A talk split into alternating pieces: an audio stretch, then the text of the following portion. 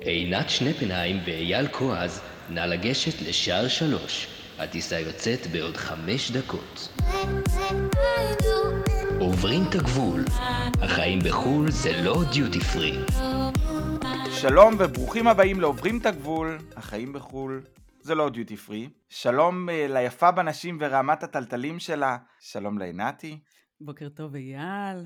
בוקר טוב. יש לנו בוקר נפלא. בוקר מפתיע הייתי אומר, יש לנו פה אורח מיוחד. נכון, בוקר מרגש, והצטרף אלינו היום אלברט אסקולה, אדריכל מצליח ומוכשר, איש טלוויזיה, שהיה גר בברצלונה ועבר לישראל בעקבות אהבה לאסי עזר, וחי בישראל כבר תשע שנים. היי אלברט. בוקר טוב, מה שלומכם? מצוין, מרגש וכיף.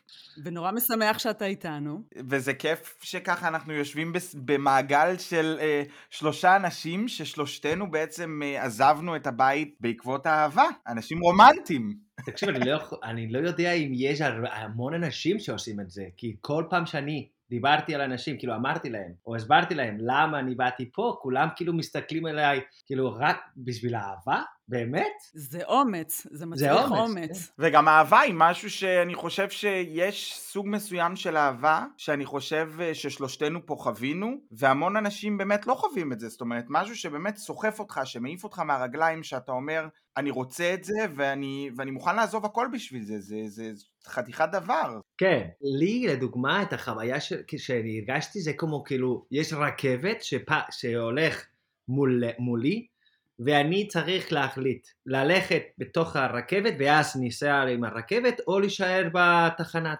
וככה הרגשתי בזמן שאני החלטתי, אתה יודע, להתחיל את, ה, את הפרויקט, בוא נגיד ככה, פרויקט החיים שלי. נו, ועלית על הרכבת, תפסת אותה בזמן. האמת, האמת זה סוג של רכבת הרים, תכלס. כי אנחנו חושבים שאנחנו עוברים בשביל אהבה, אבל אנחנו לא לוקחים בחשבון את כל הדברים שאנחנו נחווה בדרך ואת כל הרגשות העזים שיעלו לנו, כי יש גם בזה הרבה בכי ודמעות, ויש צחוקים, נכון. ויש רגעים יפים, ויש אה, חיבוקים, ויש אהבה, אבל יש גם הרבה קושי בהתחלה כשאנחנו עוברים. וזה מה שמביא אותי בעצם ל... לשאלה שלנו. יאללה, תני להם. רגע, תופים, אבל תופים, לפני, תופים. לפני שאנחנו מתחילים, אני רוצה לדעת איך אתם חושבים, כאילו, איך אני מדבר בעברית? מצוין. אתה מדבר מהמם. כן או לא? אתה מדבר מהמם, אתה מדבר ברור, אתה רהוט, מבינים אותך, אתה מבין אותנו. נפלא, נכון. אלברט, זה נכון. נפלא. נכון. אלברט מקבל ציון 100 וכוכבית וסמיילי, מדבקה. עברית. יאללה, מגיע. אוקיי, אז אני חוזר לתופים. אלברט, תעשה איתי תופים, תופים, תופים. עינת, תציגי את השאלה שלנו. אתם תלויים בבני הזוג שלכם? אוקיי, מה זה תלויים? היי. רציתי להגיד לו בגרמנית, אפנגיש. גרמני, אפנגיש. depend. You depend on your partner. אה. השאלה אוקיי. מגיעה מהעובדה שבעצם כולנו התחתנו עם לוקל. כולנו עברנו בעצם, שלושתנו עברנו בגלל אהבה, ושלושתנו התחתנו עם לוקל, שיש בזה כמובן את הוויתור שלנו, מה אנחנו עשינו והשארנו מאחור, ויש כמובן את בני הזוג שלנו שלוקחים אחריות מאוד מאוד גדולה עלינו כשאנחנו מגיעים. בדיוק, זה, קור... זה בדיוק מה שקרה לנו. אני דווקא הייתי אובססט um, uh, לא להיות תלוי מדי, תלוי מדי, כי אני בחיים לא אהבתי להיות תלוי, תלוי למישהו אחר, אני תמיד רציתי להיות עצמאית, וככה הייתי בספרד, ואז בזמן שאני הכרתי אסי, תראה, אני הייתי בספרד ואני עבדתי כאדריכל, אז היה לי את העצמאות שלי. אבל בוודאי שבזמן שאתה לוקח את הרכבת, בוא נגיד ככה, או אתה עוזב כאילו לישראל, אז השנה הראשונה, או הש, הש, הש, השנתיים הראשונות, היו, כן, קצת כאילו תלויים. אתה תלויים אה, כלכלית, בפינת כלכלית לחבר שלך, אבל גם לפינת הכל. כאילו, אתה יודע, אני באתי פה ולא ידעתי אה, עברית, לא ידעתי, לא ידעתי לקרוא וכאילו שום, אני הייתי סוג של אנאלפבית. זה נכון פה בישראל כולם מדברים אנגלית, אבל אתה יודע, אני גם רציתי ללכת לקנות בשוק. בשוק לא מדברים אנגלית, או עשרה שנים, או שמונה שנים אחורה, או תשעה שנים אחורה, לא היו כאילו כמו היום, שיש מלא מלא מלא אנש, אה, אה, מטיילים, לא? אז, אז כולם מדברים כאילו יותר אנגלית. באנגלית. נכון, אני גם חושב שהבעיה היא שאנחנו באים באמת, אמ, אני יכול לדבר על עצמי, אני באתי ממקום של כוח, כשהגרתי את רובן, אז הייתי ממש, אה, אתה מאוהב ואתה סקסי בעיני, כאילו, אתה חזק, אתה בא ממקום של אה, אתה ישראלי והוא הגרמני, ופתאום הגעתי לכאן, ו, והקסם הזה נעלם, פתאום נכון. אני לא אייל החזק הישראלי, אני עולה חדש. אני לא יודע, אייל, איך היה בשבילך, אבל אנחנו, את השנה הראשונה, היה השנה הכי קשה. באמת, אני, אני אמיתי. כאילו, אני זוכר את, ה, את הלחץ שבעיקר היה לי, אתה יודע, כי בסופו של דבר אני הרגשתי שאני עשיתי כאילו סוג של ג'אמפ, קפצתי לאדוונצ'ר, או קפצתי כאילו על החיים החדשים בלי לדעת מה יש למטה. בלי לדעת מה יהיה בדרך. בדיוק, וזה משהו שלי, היה לי, היה לי קשה. ואני זוכר שאני דיברתי עם אסי כמה פעמים, ואמרתי לו, תקשיב, מי שעכשיו אתה רואה, זה לא אלברט, זה לא את האלברט שאתה מכיר, זה האלברט שצריך כאילו to adjust. ואמרתי לו, תן, תגיד, תביא לי זמן, כאילו תן לי זמן, ואני הולך להיות את הבן אדם שאתה הכרת. יש משהו מאוד קשה להגיע אה, בגיל, בגיל מבוגר, אני הגעתי בגיל 30 לגרמניה, אחרי שפיתחתי כבר קריירה בישראל. יש עם זה קושי מאוד מאוד גדול אחרי שאתה יודע שאתה מרוויח כסף וכבר צברת לעצמך שם ואנשים מכירים אותך ויש לך איזשהו מעמד אה, בעבודה ואז אתה מגיע פתאום אה, למדינה זרה, אין לך שפה, אין לך כסף, אתה תלוי בבן זוג בהכל. ואז אתה צריך להתחיל לפלס לעצמך את הדרך, ויש משהו בחוויה האישית שהיא מאוד מאוד מקטינה ומכווצת, ואתה מרגיש ש... אין, אין לי, אתה כמו תינוק בעצם, אתה מתחיל הכל מחדש ואין לך שום כוח, אין לך שום, אה, לעומת בן הזוג שלך שיש לו עבודה והוא יוצא ויש לו חברים והוא דובר את השפה. וזה אפילו מתבטא בדברים הקטנים שאם נגיד אני הייתי צריכה שמפו לטלטלים, אפילו את זה לא הייתי מסוגלת למצוא לבד. ולפני עשרים שנה לא היה שמפו לטלטלים בגרמניה. והייתי צריכה ללכת עם ארנו לכל מקום לחפש שמפו לטלטלים, ולא היה, גם לא היה אז אינטרנט. זה עוד לא היה, יאללה בוא ניכנס לאמזון ונזמין. היא רק נראית צעירה, אלברט. אבל אה, זה נכון. אפילו, בד- ובדברים, דווקא בדברים הקטנים האלה שאתה, זה נותן לך תחושה כאילו אני ילדה קטנה, אני צריכה לקחת את הבן זוג שלי שיבוא לחפש איתי שמפו, לאן הגעתי? אחרי שאני בעצם הייתי הכל, הייתי עצמאית, הייתה לי דירה, היה לי אופנוע, היה לי הכל, הייתה לי משכורת, היה לי מעמד, ופתאום אין, אין את זה. אני, אני זוכר את, ה, את החוויה מתוסכל. כאילו להיות מאוד. מתוסכל נכון. כל הזמן, וגם כל יום היה לי, כאילו, it was for me, כאילו, uh, effort כפול. אתה מבין מה אני אומר? אני כן. ה- ה- ה- הגעתי ל- ללילה גמור, גמור.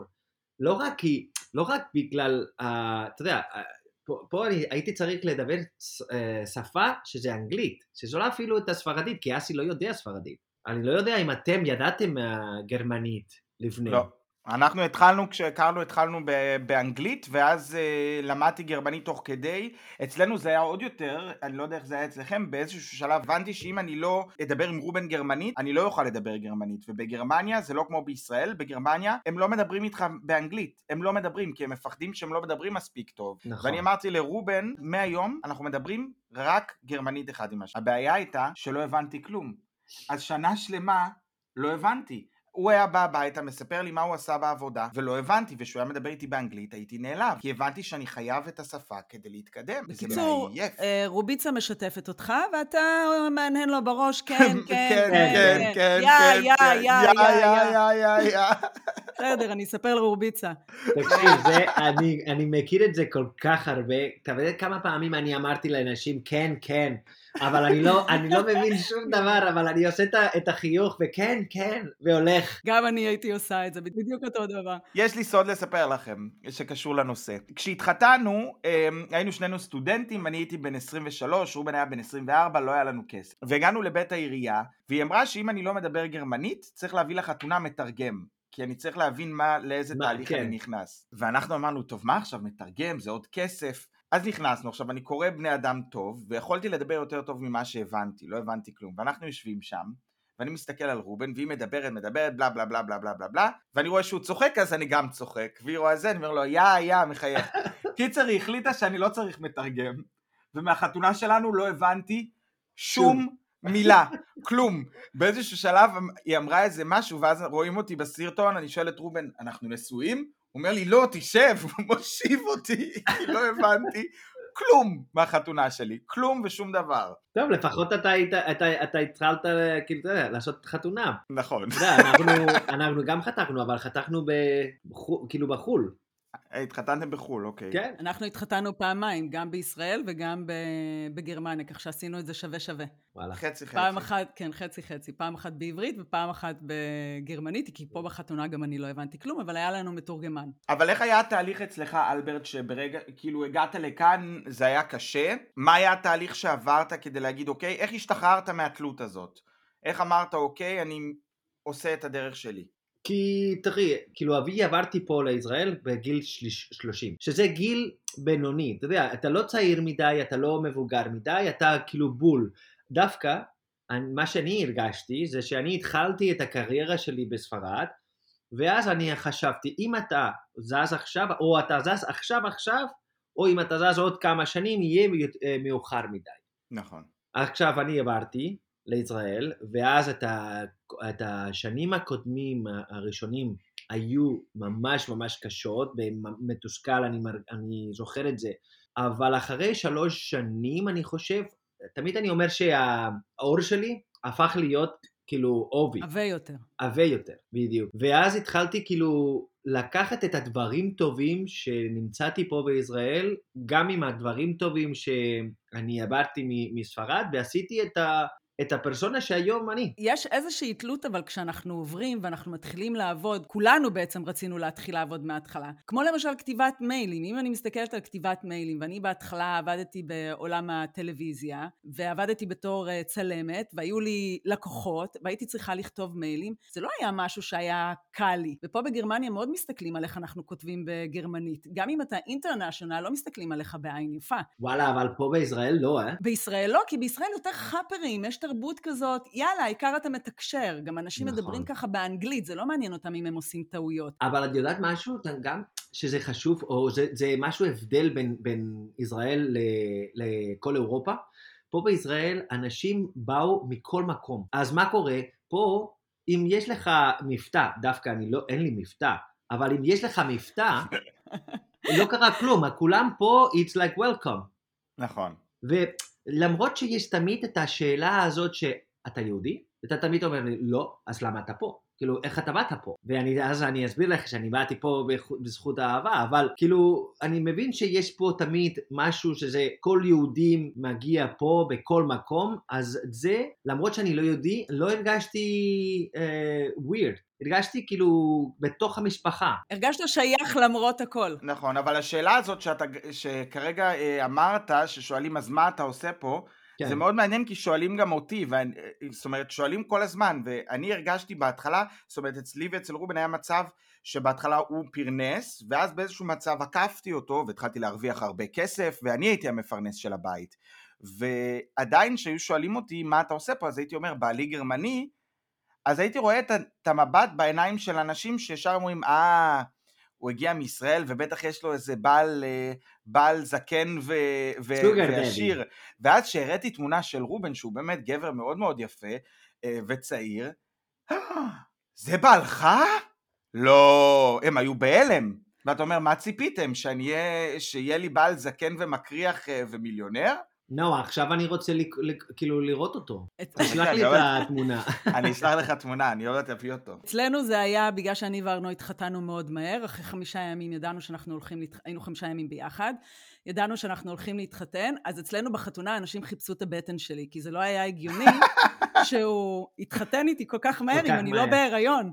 כן. אז uh, זה היה כל מי שנכנס לחתונה שלנו פה בגרמניה, זה תמיד העיניים ישר ירדו לבטן, ואז רואים, אה, אין בטן, טוב, אולי היא עדיין לא מראה, בגלל זה הם מת- מת- הם אה, מתחתנים מאוד כן. מאוד מהר, כדי שאף אחד אה, לא יראה, אבל אה, כן, אנשים הרימו גבה בהתחלה ולא הבינו את החיבור ביני לבין ארנוק. אבל זה גם קשור לתלות, כי באיזשהו מקום אנשים כל הזמן בוחנים אותנו ושואלים למה אתה פה, ואז פתאום ממצב של אני אדם לעצמי, אנחנו הופכים להיות נספח של הבן זוג, כי הבן זוג שלנו הוא גרמני או הוא ישראלי, ואז אתה צריך לה, להצדיק את הקיום שלך. זה הצורך להוכיח, להוכיח שאנחנו נכון. מסוגלים להיות עצמאיים. אז תראי, יש לי, יש לי שאלה בשבילכם. כאילו, מה הדבר שעשה שאנחנו חתנו עם מישהו שזה לא מדבר אותו שפה, שהוא, אתה יודע, כאילו, כמה קשה, את, את, כולם יודעים שזה קשה אהבה, נכון? נכון. כאילו relationships, מערכת יחסים. הם- נכון. הם קשור. נכון? אז עכשיו להוסיף את, ה, את הדבר הזה שהוא הוא לא מפה, הם, הם לא מדברים אותו שפה, ו, ודווקא עבד. כאילו, אני עכשיו חשבתי, מה, אם, אם עכשיו אתם שואלים את זה עלי, אליי, אני מת, כי אני לא יודע מה להגיד. אני אגיד לך, אנחנו צעירים, אנחנו הרבה יותר אמיצים. אני חושבת שבגיל 30 הרבה יותר היינו מסוגלים מבחינת ביטחון עצמי אה, לפעול ולקפוץ למים ולהיות הרבה יותר אמיצים. היום אני חושבת שבגיל שלי אני אשקול פעמיים כל דבר שאני, שאני אעשה. אין לי את הביטחון העצמי שהיה לי פעם, ויש לי הרבה יותר פחדים וחוסר ביטחון עצמי שנכנסו. אבל אז אני חושבת, היינו רומנטיים. היינו טיפשים! לא, לא. לא, לא, לא. היינו רומנטי. היינו. רומנטיים, נכון. אנחנו היינו רומנטיים וחשבנו שאהבה זה משהו שהוא מספיק. נכון. אנחנו לא לקחנו בחשבון את שאר הדברים, אמרנו יאללה מגניב, אני אעבור לגור בחו"ל. היום, אני אומר בשיא הכנות, אם היום הייתי עוד, אני, אני עדיין מאוהב בטירוף וטוב לי ואני מאושר ועדיין, אם היום הייתי יודע, אה, אז הייתי יודע מה שאני יודע היום, אני לא יודע, זאת אומרת, כאילו, אני מבין אותך, אני גם חשבתי על זה. אתה היית עכשיו מתחיל עוד דרך כזה? לא, לא. לא, בחיים זה, לא. זה מאוד קשה, לא. כי אנחנו יודעים מה מחכה לנו. נכון. כי התלות הזאת שיש לנו בבני הזוג בהתחלה, היא תלות שהיא מאוד מאוד קשה. אני יודעת שכשאני התחלתי, ב... אה, אה, כשעבדתי, והבעל שלי, ארנו, הוא גם מעולם הטלוויזיה, ואני חושבת שאחד הדברים שהיה לי קשה, אה, אני התברגתי בעולם הטלוויזיה בלעדיו, זה היה כאילו הדבר שהייתי גאה בו, שלא הייתי צריכה אותו. וכל פעם שהייתי מגיעה להפקה בתור צלמת, אז לא היו מציגים אותי, הנה עינת הצלמת, היו מציגים אותי, הנה עינת אשתו של. אה, טוב, אני אג... ו- עדיין ככה, אבל... אבל זה היה, בהתחלה זה היה גומר אותי, כי נכון. מבחינתי היו מבטלים את המקצועיות שלי. התלות הזאת של אני תחת הצל של, ולא בזכות עצמי, ולא רואים אותי בזכות עצמי, אני חושבת שזה משהו שדחף אותי כמה שיותר מהר להפוך להיות עצמאית, וכמה שיותר מהר לפתח את המעמד שלי, ולא להיות תחת חסותו. ואני יודעת שאני אף פעם לא לקחתי הפקות שהיו קשורות אליו, אף פעם אני לא עבדתי איתו, אף פעם אני לא עבדתי עם האנשים שלו, תמיד לקחתי ג'ובים שהם היו רחוקים ממנו, אבל בכל זאת, זה יש משהו מאוד מאוד קשה, התלות הזאת, במיוחד אם יש לך גבר שהוא מוכר, וכולם מכירים אותו בברנז'ה, ואתה לא מצליח להתרומם ולהפוך להיות בזכות עצמך. אני כשהייתי צעיר, אה, אני הייתי בקר... באוניברסיטה ואני למדתי אה, אדריכלות. ואחותי היו, אה, היא, היא למדה רופא. למה? כי אבא שלי היו רופא. אבל בזמן שהיינו באוניברסיטה, אבא שלי נפטר. כולם במשפחה שלנו ידעו שאוקיי, אנה, אחותי, הולכת להיות כמו אבא, והיא הולכת לעבוד בקליניקה של אבא. ופתאום אבא שלי נפטר. והיו לנו קצת בלאגן עם המשפחה, ואז מסתבר שכאילו, אתה יודע, כל מה שאבא שלי עשה, נעלם. ואז אחותי היה צריך להתחיל מחדש. אני תמיד חשבתי, אוקיי, אני, אני צריך להתחיל מחדש, כי אין לי אבא או משפחה אדריכלות. אבל ראיתי גם כל, המין, כל מיני חברים שלי בתוך האוניברסיטה שהם היו כאילו בן של, של מישהו שעשה אדריכל. ואני חשבתי, מישהו שלא נותן את זה, לא לקחת את זה, ולא משתמש כדי לה, לה, להתקדם, אתה רואה בזה יתרון. בדיוק, הוא, הוא מטומטם. הוא נכון. מטומטם. כי אם יש לך את האופציה, תיקח את האופציה, תיקח את הדרך. נכון. תיקח ותברח. אתה הבנת את זה מההתחלה, או שבהתחלה היית תחת התלות הזאת, ואז הבנת, רגע, אני יכול להפוך את זה למשהו שיכול לעזור לי? תראה, יש משהו שקוראים לו תיאוריה, יש משהו שקוראים לו פרקטיקה. בתיאוריה אני הבנתי, בפרקטיקה היה לי קשה. לא. אבל אחרי שאני, אתה יודע, מסביר את זה על עצמי כל הזמן, אז בסוף אני אומר, אוקיי, תיקח את זה. נכון, אבל זה לוקח הרבה זמן. היום גם אני משתמשת בזה בארנו, אוקיי? אני כבר לא בעולם הטלוויזיה, אבל גם היום אני נהנית מהמקום הזה, אבל זה לוקח לנו הרבה זמן להבין את זה, שזה יכול להיות רק יתרון. אבל יש גם איזושהי, יש גם איזושהי הבנה, אני, אבא שלי, אה, הוא היה יושב ראש איגוד הג'וב בישראל, הוא סגן אה, עיריית, אה, סגן ראש עיריית פתח תקווה, הוא עושה הרבה דברים, וכל הילדות שלי כל הזמן אמרו לי שאבא שלי סידר לי, ואבא שלי סידר לי, ואני חושב שאחת הסיבות שרציתי להיות בגרמניה ולגור פה זה כדי להצליח בזכות עצמי, והגעתי לפוזיציה שלי בטלוויזיה הגרמנית, ואני עושה את מה שאני עושה, ועדיין, כשרק הגעתי לגרמניה, אנשים בישראל אמרו, אה, אבא שלך סידר לך? מי סידר לך? כי הם לא מאמינים, הם לא האמינו שאני יכול בעצמי להגיע למשהו, ואז אמרתי, "פפ, גם ככה תמיד יגידו, לא משנה מה, מה תעשה, גם ככה יגידו שמישהו סידר לך או מישהו עשה לך, נכון. אבל בסופו של דבר, אייל, אני חושב שהכל זה לגיטימי. אם אנחנו לא עושים משהו רע למישהו אחר, באמת, הכל זה לגיטימי, ו- ומזל שיש לך את הפלטפורמה הזו, אם לא או אם כן. לא גנבנו כלום אני אומר. נכון. לא, אני חושבת שהכי חשוב זה שאנחנו מוצאים את הביטחון העצמי בתוך עצמנו, וברגע שאנחנו מבינים שאנחנו שווים, אנחנו לא, אין לנו יותר את ההתעסקות בלחפש להוכיח. We don't need to prove לאף אחד. כי נכון. ברגע שאנחנו יודעים את זה, אז זה סבבה, זה מספיק, ומה אחרים רוצים לחשוב עלינו זה לא ממש מעניין. נכון, אבל אני עדיין מרגיש אמ, דרך התלות הזאת שכן I need to prove. כי זה קשה, כי עד- עדיין היום כשאני, כשאני כותב אימיילים או שאני עושה דברים ואני, ואני צריך, אה, צריך עזרה או צריך לבקש משהו או צריך שרובן יעזור לי ב, באיזה משהו, זה פתאום, בדיוק דיברתי עם אמא שלי גם בימים האחרונים על זה שזה זה משהו שנכנס כן לזוגיות באיזשהו מקום, יש לי תחושה התלות הזאת. אני דווקא, אני מבין מה אתה אומר, אבל אני חושב שבא מהצד של המקצועיות. כאילו, אתה רוצה להיות מקצוען.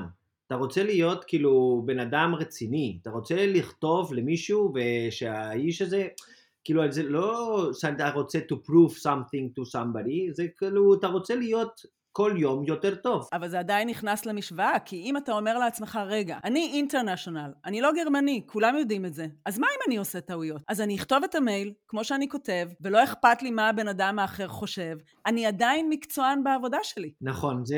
הכתיבת מייל לא מורידה מהמקצועיות, זה בראש שלנו שזה מוריד נכון. מהמקצועיות, זה הרצון להיות מושלמים בכל דבר. רובן יכול לתקן לי המון אימיילים ולתקן לי הרבה דברים, ובפעם האחת שהוא לא רוצה לתקן, או שאין לו כוח, או שאין לו זמן, או שפשוט אין לו, אני אגיד את זה, זה פודקאסט, זין לזה, אז אני כועס ואני מאוכזב, כי אני מרגיש, אני מבין אותו, שאין לו באותו רגע זמן או ראש לתקן, או לשבת איתי על דברים, ומצד שני אני אומר, אני, אני, אז מה אני אעשה? אין לי, אין, אין לי דרך אחרת. בישראל הייתי יושב, הייתי כותב את האימייל המחורבן הזה בשלוש דקות, ומסיים איתו, ועכשיו אני פה, ואני צריך שתעזור לי. אבל יש לי שאלה, אתם עשיתם את התרגיל הזה, שזה לחשוב איך היית. היה את החיים שלכם אם היה הפוך. הפוך. כן.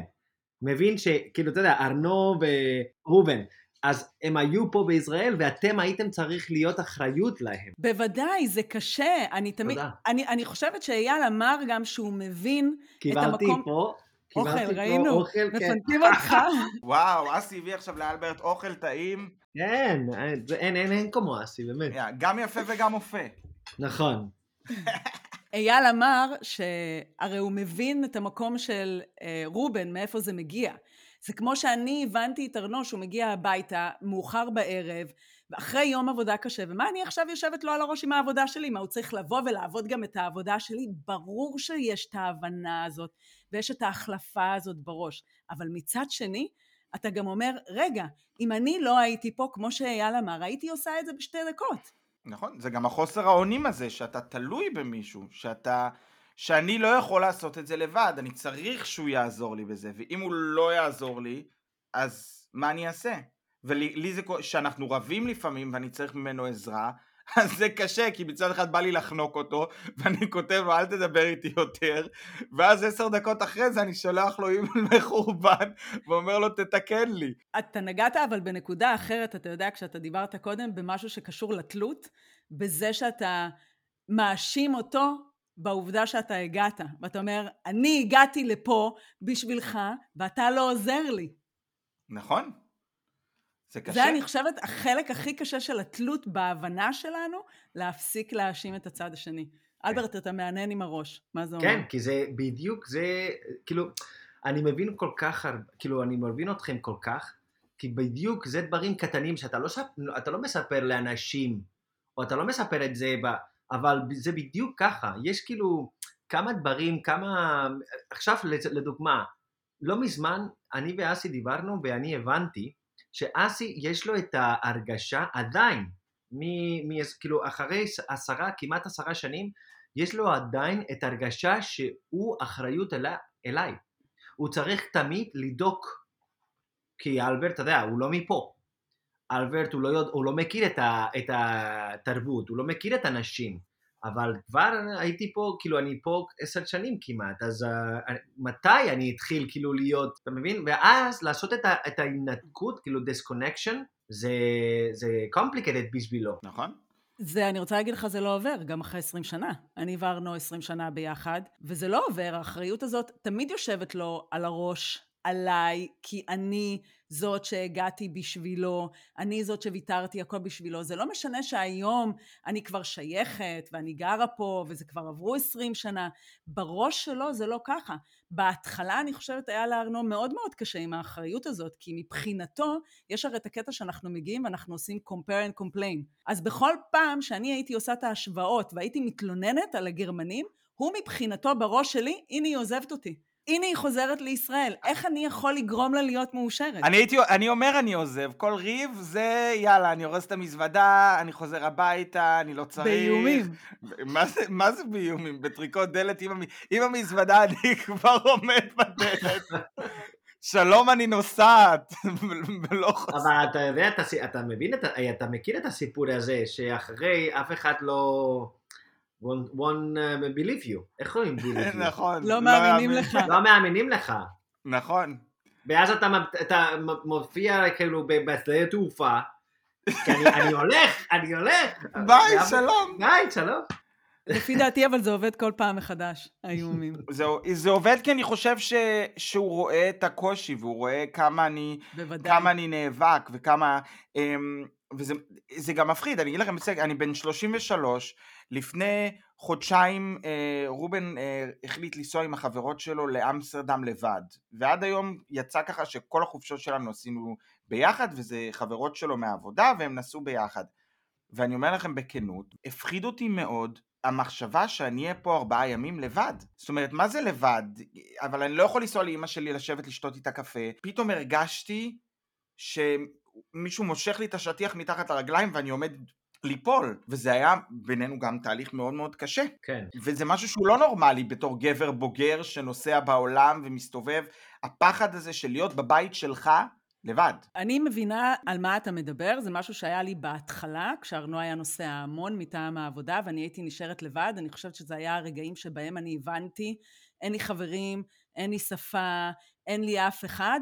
אז זה היה הרגעים שאני הבנתי את התלות הגדולה שיש לי בו, כי בעצם אני הייתי תלויה בו, לא רק בללכת לקניות בסופר, למיילים, גם הייתי תלויה בו בחברים. הוא בעצם הפך להיות ארנו מההתחלה, החברה הטובה שלי, הבן זוג שלי, האימא שלי, אחות שלי, הוא בעצם קיבל המון המון תפקידים, ופתאום כשהוא נוסע, הבית כאילו מתרוקן.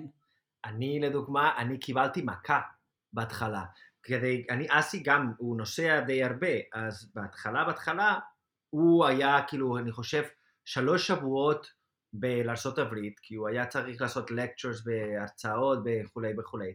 והייתי פה לבד, ואז היה את המלחמה, ואני זוכר, כאילו לשבת ב staircase, במדרגות של הדירה שלנו, עם עמוס, עם, המק, עם הכלב שלי, מפחיד לאללה, כי אני לא הייתי רגוע, רגוע עם, כל ה, עם כל הטילים פה בארץ. אז כאילו, זה, זה, אני קיבלתי מכה, כאילו, אני חשבתי, מה אני עושה פה, באמת, כאילו, למה אני...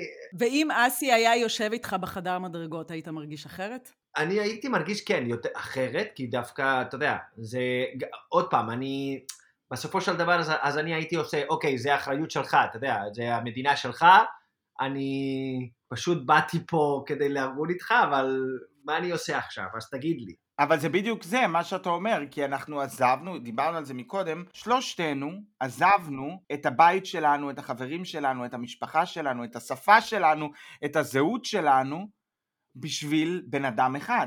וזה המון אחריות לתת על הבן אדם הזה. נכון, אבל אתה יודע משהו, אייל, במקום לראות את זה כאילו, אני עזבתי הכל כדי... לא, אני, אני רואה את זה אחר, אני רואה את זה כאילו, וואלה, איפה אתה היום, איפה היית עשרה שנים אחורה, היום אני יכול להגיד לך שלמדתי שפה אחרת, עובד במדינה אחרת, אני חושב שאני כבן אדם אה, עשיתי, איך קוראים את זה, תהליך. הרבה, גם תהליך וגם יש לך הרבה הצלחות מאחוריך. נכון. כי זה לא כזה ברור מאליו, נכון. שאתה מצליח, אתה עצמאי, שאתה דובר שפה, אתה חי בתרבות אחרת וטוב לך. נכון. זה לא שאתה שם ורע לך. עשית את הכל וטוב לך. אז אני מרוצה, אתה יודע. נכון? נכון. אז- אז במקום להגיד, אני עזבתי הכל, הכל, הכל, לא, אני לקחתי. כאילו, נכון. היום הכל... אנחנו יכולים היום לראות אני את זה גם רואה את זה כרווח. ככה, כ... נכון. תשמע, אני מדבר גרמנית, קיבלתי אזרחות גרמנית, אני חי פה, אני עושה קריירה בטלוויזיה הגרמנית, משהו שלא חשבתי בחיים שאני אעשה, אה, נוסע בעולם, ברור, זה מהמם, יש לזה המון פלוסים. זה התהליך הזה, אבל לעשות את, ה, את הסוויץ', כמו שאמרת, אני חושב שהשנים הראשונות, זה באמת התהליך הכי קשה, כי אתה עובר מאיזשהו ירח דבש נכון.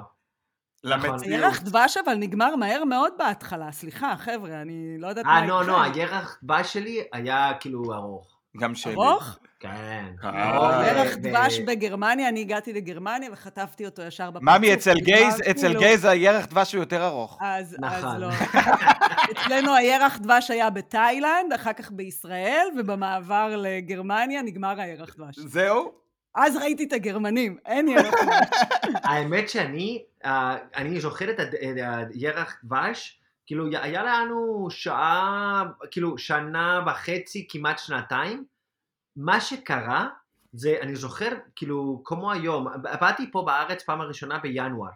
אני זוכר שאחרי חמש או שש חודשים שהייתי פה בתל אביב, ואני אמרתי, וואו, איזה כיף, נראה כמו מיאמי, שמש, יש beaches, כאילו, יש את החוף, כזה vibe, beaches. ו bitches. נכון, פתאום, כשהיה כאילו מלחמה, ואז היה כאילו מכה של ריאליטי. חזרה למציאות. נכון, ואני זוכר שזה הדבר הראשון שפתאום חשבתי, וואלה, כאילו, זה, אז זה לא כל כך יפה וטוב ונעים כמו חשבתי. אז נגמר הירח דבש. נגמר, כן? אבל אני רוצה לשאול אתכם, אם לא יהיה את בני הזוג שלכם, אוקיי? חס וחלילה, קורה מה שקורה, אתם מתגרשים, לא יודעת מה, אתם תישארו במדינות שאתם אה, חיים בהן עכשיו, או שההישארות היא תלויה בבן הזוג? אני אורז מזוודה ואני כבר נוסע, אני כבר יושב, ואני יושב עם אלברט לקפה ב- בתל אביב אה, למטה בשכונה. אני, תראה, אני חשב, אני חייב להגיד לכם משהו uh, ממש ממש personal. איך קוראים personal? intimate and personal? אישי. באחרונה, uh, כל פעם שאני הייתי, הלכתי לברסלונה, אני לא מופיע, לא, לא, לא, אני לא יכול למצוא, to find, החברים, זה, החברים שלנו, שלי. אני לא, לא התנתקתי, אבל כן, אחרי עשרה שנים או תשעה שנים, את החברים שלי, הם עשו חיים אחרת. והיום אנחנו, למרות שאני, כל, כל פעם שאני בא לברסלונה, אני עם, בקשר איתם, היום אני, כשאני בא לברסלונה, אני הולך לבקר את הח- החברים שהיו פה בתל אביב, ואז חזרו לארץ, אז זה האנשים שאני עכשיו מפגש. אז זאת אומרת, אתה אומר שבעצם אתה איבדת קצת מתחושת השייכות לברצלונה, ויותר התחזקה לך תחושת השייכות בישראל. ב- נכון. אז, אז גם אם אסי לא יהיה, אתה בכל זאת תישאר ביש, בישראל? זה, תראי, אני חושב גם עוד פעם, אני חושב שזה כאילו לפי הזמן. אני כבר כאילו כמעט עשרה שנים, אני חושב שעכשיו אני מתחיל את התקופה הזאת, שאתה באמת עושה את השורשים, כאילו אני עשיתי, ש- אני עושה את השורש, אבל השורש שלי עדיין לא כמו השורש של הישראלים. למה? לדוגמה, כי כל פעם שאני בקבוצה של החברים של אסי, הם, או חברים שלי אפילו, ישראלים, הם מדברים על התוכניות של פעם, של, ת- ת- של 90, אתה יודע. אין לי- לא אין לי את התרבות הזאת. נכון, כי פה אתה לא גדלת. שם, נכון. אז את, את השורשים שלי הם שורשים כאילו יותר חדשים, ועכשיו אני מרגיש שאני נתח... אני מתחיל לעשות את השורשים עמוקים. השורשים העמוקים הם נעשים גם מעצם העובדה שנולדה לך ילדה. נכון. אצלי השורשים הם התחילו ברור כשהגיעו הילדים, יש לי שני ילדים, אבל עד היום, אם אני חושבת, אוקיי, נגיד ואני וארנו לא נהיה ביחד, אני מבינה כמה אני תלויה באהבה שלי אליו ובמערכת יחסים אליו, שמה שמשאיר אותי בגרמניה. כי אם לא יהיה את ארנו, על היום הראשון אני אורזת מזוודה עם הילדים, ככה, כמו שאני... איתי גם? יחד איתך, אני בשדה תעופה. שום דבר בעצם לא, לא ישאיר אותי פה בגרמניה, גם אם יש לי שורשים, וגם אם הילדים שלי נולדו פה והם בעצם חצי גרמנים, חצי ישראלים. אז מבחינתי אני אומרת לעצמי, כאילו, וואו, התלות שלי להישאר בגרמניה היא מאוד מאוד תלויה במערכת יחסים שלי ושל ארנו, ותודה לאל, יש לנו אהבה. אבל זה מה שאת אומרת עכשיו, אני מקשיב לך, ואז חשבתי על עצמי, יכול להיות שאני סתם מאיים, כמו שאלברט אומר, שאני סתם עושה אה, דרמה ואומר אני אורץ את המזוודה ונוסע. יכול להיות שזה לא כל כך פשוט, כי גם לי יש פה שורשים, ואני גם מחובר פה, ואני כל הקריירה שלי עשיתי פה, ואני אה, עובד, יש לי מלא חברים, כל הקשרים שלי בתעשיית הטלוויזיה הם פה. אה, זאת אומרת, יכול להיות שיהיה לי פתאום מוזר לך, יכול להיות שהארץ יהיה איזושהי פנטזיה, ואני מספר את זה ככה לעצמי. אמ, אני, to be honest, אני חושב שאני הייתי בבעיה רצינית. כי עכשיו אני לא יודע מה להגיד לך, כי בטח שלחזור לספרד זה קל, אוקיי? זה קל בשבילי, כי בסופו של דבר זה, זה מדינה שאני מכיר, והייתי, אני תמיד שם הרגשתי כמו דק ב, בים שלו. ופה תמיד הרגשתי, או את, את לא מזמן, אני תמיד הרגשתי כאילו, כי אני, אתה יודע, אני לא מפה, אז אני כאילו דק... אה, ביבשה. שצריך... אז כן. שם הרגשת כריש, ופה אתה דג. נכון. ובישראל אתה דג. נכון.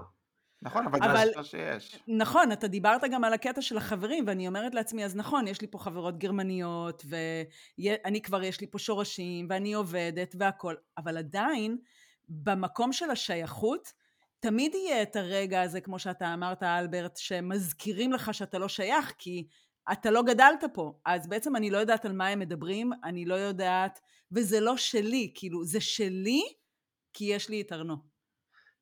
ואם ואחש... ארנו יצא מהמשוואה, זה, זה לא שלי, כאילו, אני מוכנה לוותר על זה ולחזור למשפחה שלי, ולאחיות שלי ולחברים שלי בישראל, ולבנ... ולעשות את הרילוקיישן, למרות שאני יודעת שזה הולך להיות קשיים מטורפים, כי זה עוד פעם רילוקיישן. נכון. ואז במי אני אהיה תלויה? אולי רק בעצמי. נכון. אני יכול להגיד לכם שאני ורובן מדברים על לעבור לארץ, זאת אומרת זה משהו שאנחנו כן באיזשהו מקום רוצים, ומה שאלברט מקודם שאל, אם, אם אני... אה, היית, אם אני מחליף את זה בראש ואומר שזה יהיה הפוך, זה מאוד מאוד מפחיד אותי. זה מאוד מאוד מאוד מפחיד אותי. המחשבה הזאת, כי אני יודע כמה אני הייתי צריך אותו, ואני יודע שאני אדאג לו מאוד, אני גם ככה טיפוס דאגן, ופה הוא בסביבה שלו. ומאוד מאוד מפחיד אותי לחשוב על זה שנחזור לארץ ונתחיל הכל שוב, ואז גם לי תהיה את האחריות הזאת, שאנחנו בחופשה בארץ, גם יש לי את האחריות. אני הולך, אני קונה, אני נוהג, אני מסדר הכל, אני מארגן. זה נכון, מאוד נכון. מאוד מפחיד אותי. אז בהזדמנות הזאת אני רוצה להגיד לבני זוג שלנו שהם מדהימים, ושהם... זכינו באנשים שלקחו לגמרי. אותנו ועוזרים לנו ואוהבים אותנו מספיק כדי להתמודד עם מה שזה מביא איתו, כי זה מביא איתו המון. אבל, אבל תסתכל מה זה עשה, זה גרם לשלושתנו לצמוח, להצליח, למצוא את העצמאות שלנו. עצם זה שיש לנו בני זוג שראו את הקושי שלנו ואנחנו היה לנו את היכולת לראות את הקושי שלהם, קרה לכולנו אותו דבר, אנחנו כולנו עלינו למעלה, אנחנו נכון. כולנו צמחנו והיום בעצם אנחנו שלושתנו עצמאים. נכון. שזה כן. משהו שהוא לא ברור מאליו בכלל, דרך אגב. נכון. יש הרבה אנשים שזה לא קורה להם וזה מאוד מאוד קשה, אבל uh, לנו זה עבד, לנו זה הצליח. תראי, אני תמיד חושב ש... וזה, זה, סבבה, זה ממש, איך קוראים את זה? טופיק. It's like very... Um, כולם אומרים את זה, אבל זה אמיתי. כאילו, יש אנשים, כאילו, תמיד זה מפחד לעשות את השינוי. אבל יש השינויים, הם פה כדי להשתפר. נכון. אה, אתה לא, צריך אתה לא יכול זה, אבל להיות... שניים. נכון, אבל צריך נכון, בשביל זה שניים. תחשבי איתה גם על, על, על שינויים. כל שינויים שאת עושה בחיים שלך, או זה, כאילו, את, את חייבת לזוז. נכון. את לא יכולה להיות סטטי. נכון. אם את, עושה, אם את עושה שינוי, אם את עושה משהו אה, שזה לא כמו- השגרה, אז אתה צריך כאילו להשתנה. להשתנה. אתה יוצא מאזור הנוחות ואתה זז קדימה. בדיוק. אבל אם אנחנו חוזרים לנושא שלנו, אתם תלויים בבני הזוג, אז הייתי אומרת בסופו של דבר, מצד אחד כן, כי צריך שניים כדי שזה יצליח, ושהרילוקיישן יצליח, ושהזוגיות תפרח, ואנחנו נצמיח אחד את השני. ומצד שני, אנחנו מאוד מאוד עצמאים, מקצועית, אנחנו עצמאים באופן אישי, אנחנו מנהלים היום את עצמנו, אז זה גם וגם הייתי אומרת, לא? את יודעת משהו? כי אני חושב שהדבר הזה של תלויים, צריך לקחת בחשבון שאתה, כן, אתה תלו, תלוי, תלויה, לא יודעת, עדיין, כאילו, מה, אנחנו תלוי. מסיימים את הפודקאסט הזה ואני לא- עדיין לא, לא, כאילו, לא יודע איך להשתמש בזה. זה תלוי. תלוי. תל- תלו- כן, תלוי. אה, כמו תלוי ל... אה, כן. על. חבל, בדיוק. הבנתי. אה, טוב. בדיוק. אז תקשיב, מה שאני רציתי להגיד לכם, עכשיו אני לא זוכר. אני לא זוכר שאנחנו. תלויים, אבל, שאנחנו כן. תלויים. כי אנחנו ידענו מההתחלה שצריך לקחת את זה, אבל לא... לא not to abuse. את יודעת מה אני אומר? לא להשתמש בזה לרעה, אלא להשתמש בזה... נכון. כאילו, אתה. יודע שאתה אתה איש תלוי, אבל ת, כאילו, ת, תתקדם. תתקדם. נכון. לא, לא תהיה שם, ואה, נכון. איזה כיף, איזה נוח. כי אז לא, לא, עובד. זה, נכון, זה היה הרבה תלוי גם בנו וביכולת שלנו להגיד, לא, אני לא רוצה להיות תלוי, אני רוצה להתקדם ולהתפתח, וקפצנו למים, למרות שהיה לנו קשה ויצאנו מאזור הנוחות. אבל זה הצליח וזה עבד, ואנחנו כולנו נהנים מזה. אז שמעתם מאזינים, כל מי שתקוע באזור הנוחות, בבקשה לצאת החוצה. לצאת נכון. ולהשתחרר. יפה שם בחוץ. אה, מה זה יפה, יפה, יפה. אז אה, חברים וחברות, מה, סיימנו? רוצה עוד? אלברט. אבל חכה אלברט, זה לא הפרק האחרון שלך איתנו. אנ- אנחנו מוכנים להזמין אותך לעוד פרקים. אה, כן? אני הולך להיות קיים? אנחנו, זהו, אנחנו, אנחנו התאהבנו. איזה חמוד. אין, אלברט, אתה הורס, חבל על הזמן. אז בנימה אופטימית זאת, אנחנו ניפרד מהמאזינים שלנו וניפרד מאלברט אסקולה, שהיה לנו מאוד מאוד כיף לדבר איתך כן, היום. היה ממש כיף, באמת. אז אה, תודה שהייתם איתנו. תעקבו אחרינו בקבוצה בפייסבוק, עוברים את הגבול, החיים בחו"ל זה לא דיוטי פרי. תנו לנו חמישה כוכבים, אל תהיו קמצנים. כמו המונית את זה. ברור. ותמשיכו לשלוח לנו הודעות בפרטי, כי זה מאוד נחמד אה, לקשקש איתכם. ואנחנו נתראה בפרק הבא של עוברים את הגבול. החיים בחו"ל זה לא דיוטי פרי. ביי, אלברט. ביי, guys.